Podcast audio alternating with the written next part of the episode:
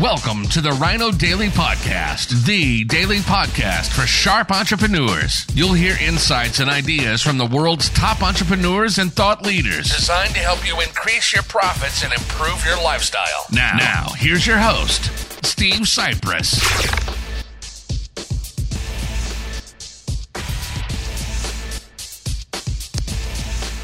Hello, it is Throwback Thursday, October 21st, I believe it is. The 22nd? Anyway, it's Throwback Thursday, and Steve Sipress here. Uh, looking forward to uh, popping a popcorn and get ready for the the presidential debate tonight. I laugh because uh, so many people take this politics stuff so seriously, as if it affects their life. There's almost nobody on earth that a presidential election affects. Uh, in this case, of course, it affects the, the families of the candidates. I mean, uh, you know, you've got the the president, the current president's kids are running his multi-billion-dollar business. So, uh, if if Trump lost, or when he leaves office, whenever that is, in a few months or a few years, uh, possibly he'd come back to run it. They'd be back down to uh, assistant vice president in charge or whatever the heck.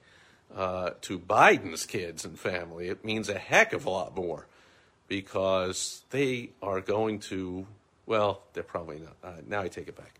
But they were thinking until recently that it would mean a lot more because they would bring in multiple, multiple billions of dollars through all kinds of corrupt deals all over the world uh, if Biden get back anywhere near the White House like they did last time.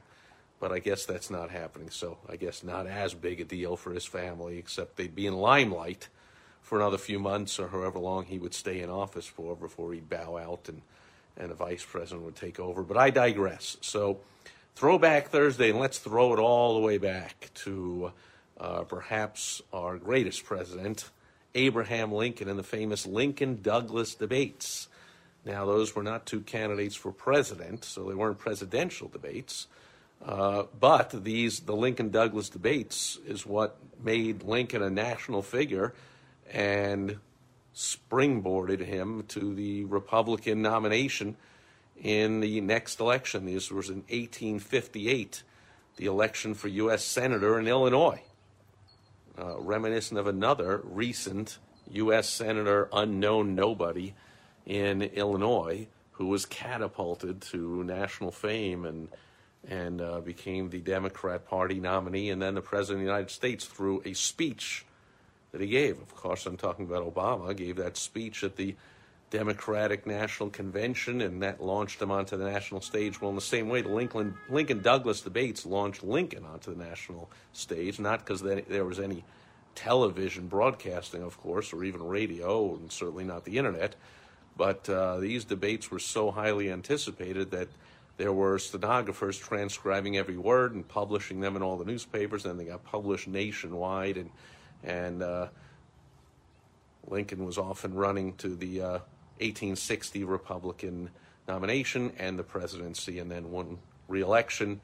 Uh, before that second term, of course, was uh, was ended by an actor who was mostly peaceful similar to the protests we watched all summer. He was mostly peaceful, John Wilkes Booth. I mean, after all, he was only a presidential assassin for a few seconds out of his entire life. I would call that mostly peaceful. So, definitely a mostly peaceful character, John Wilkes Booth. But I digress with more ridiculousness of what we've been living through this entire summer.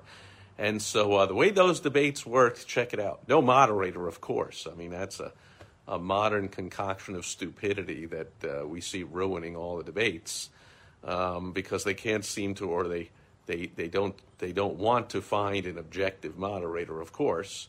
And so uh, it just makes the debates ridiculous. But back in those days, it was Lincoln and Douglas going around the state to all nine uh, counties or districts, I think they were called back then, and they, want, they were to hold a debate series of nine debates in each of the districts and go around and have thousands of people come up and attend and then have them transcribed and all that. But supposedly uh, they skipped the two biggest ones, Chicago and Springfield, the state capital, um, Springfield, because they had each spoken there, like just before they were going to hold the debate. So they're like, oh, we already been there. Let's go to the other seven. So it was a series of seven debates, and here's how it worked. They alternated who spoke first, and uh, since uh, Douglas was the incumbent senator, he spoke first in the first one, so he spoke first in four out of the seven.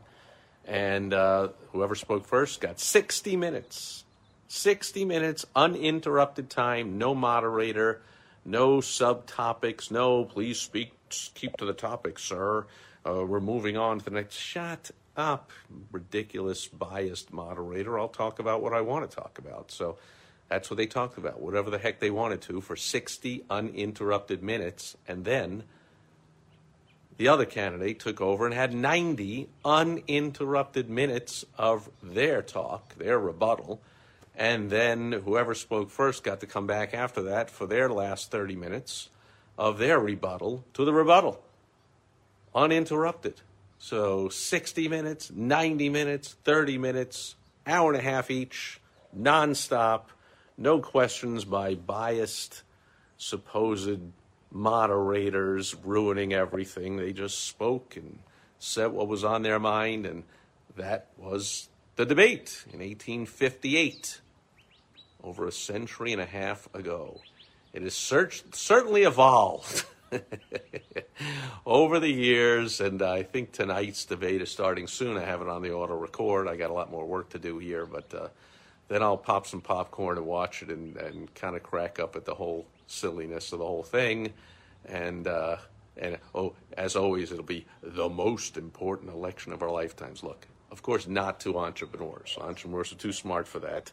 We don't really care who's in office because we will just devise strategies to overcome whatever the problems are of whomever is in office in Congress, Senate, local, we don't care who thinks they're in charge. We're in charge of our own lives, and we will devise strategies to be successful. I've done that for myself, my business partners, my clients for decades. All kinds of booms and busts and recessions and great times, and doesn't matter whatever the economy does. You take the right steps, implement the right strategies, and you succeed no matter what's going on in the outside world. So, it's still going to be uh, fun entertainment. We got two weeks left or so to the election, and uh, tonight with the debate is probably the only chance anyone's get to see uh, Biden be challenged by anybody, because of course uh, the left-wing media uh, he shields himself anyway and stays home the whole time. The left-wing media, of course, won't challenge him at all, uh, and so let's see what happens. otherwise, I don't think there's many people that are undecided anyway. Either you want more government control over everyone's life or you want more freedom. It's pretty much the choice. Uh, however, there'll be some fun in this debate, and I predict no matter how many times or how much you mute the mics or whatever, there will be some interruptions. Now, uh, Biden started the whole thing off last time, interrupting Trump almost right away when the debate started. That's looking back over the years. I watched some tape of previous Biden debates, that seems to be his main tactic to interrupt and laugh and make faces and chuckle at his opponent. So let's see if he does that again. As for Trump, he's a counterpuncher. So whatever Biden does, he's likely to take the bait and do it more right back to him. But uh, I predict there'll be some interrupting, but there uh, won't be as much as the first one, of course, especially since they're miting the mukes the muting the mics, miting the mukes. That'd be kind of cool. They're muting the mics, which uh, unfortunately for Biden uh, fans, but fortunately, I laugh again just thinking about it. Fortunately for the uh, the viewers, uh, forces Biden into 12 minutes, 12 minutes of uninterrupted talk.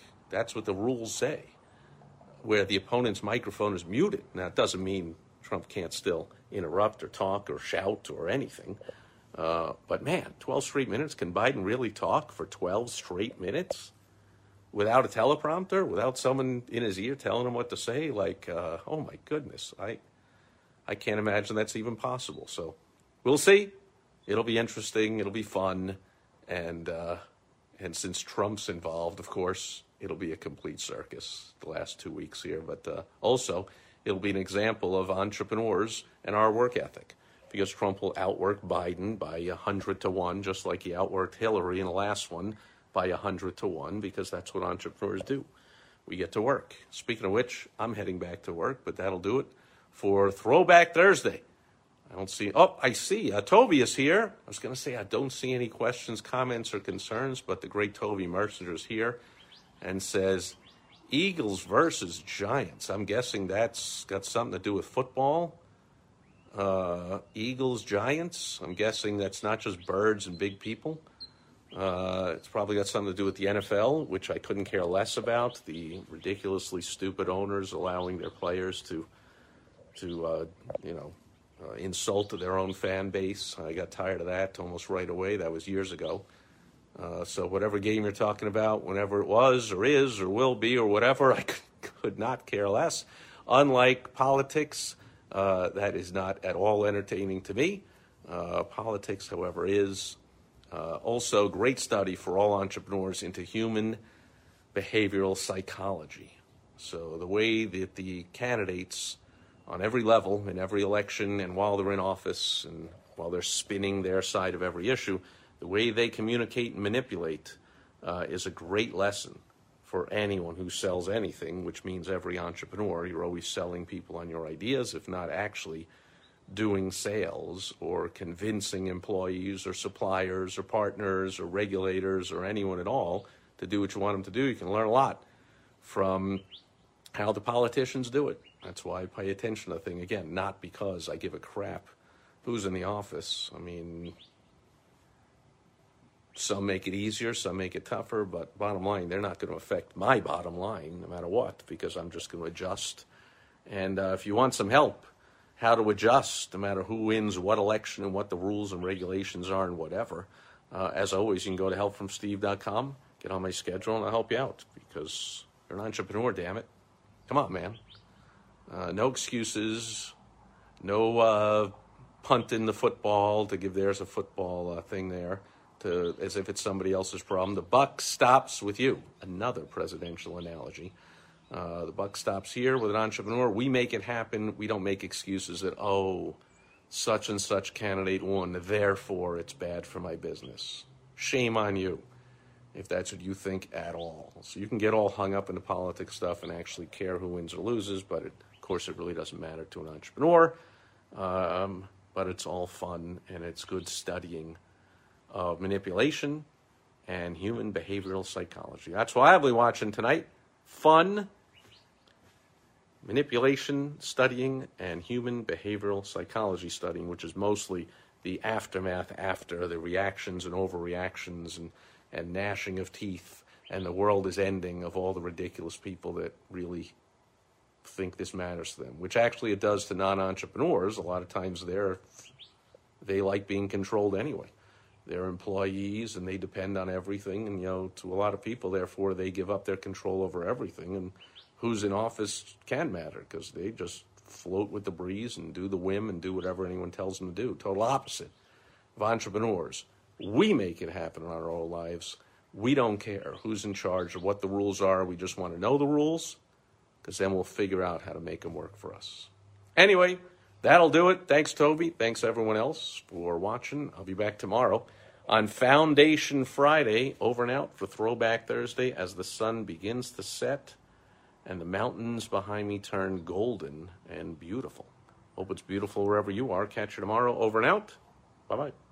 Thank you for joining us today on the Ryno Daily Podcast, the daily podcast for sharp entrepreneurs hosted by Steve Sipress. Join us tomorrow for another exciting episode designed to help you increase your profits and improve your lifestyle. Also, go to rynodaily.com for more great business exploding tips, strategies, and tactics from the world's top experts. Plus, snag your free copy of Money Making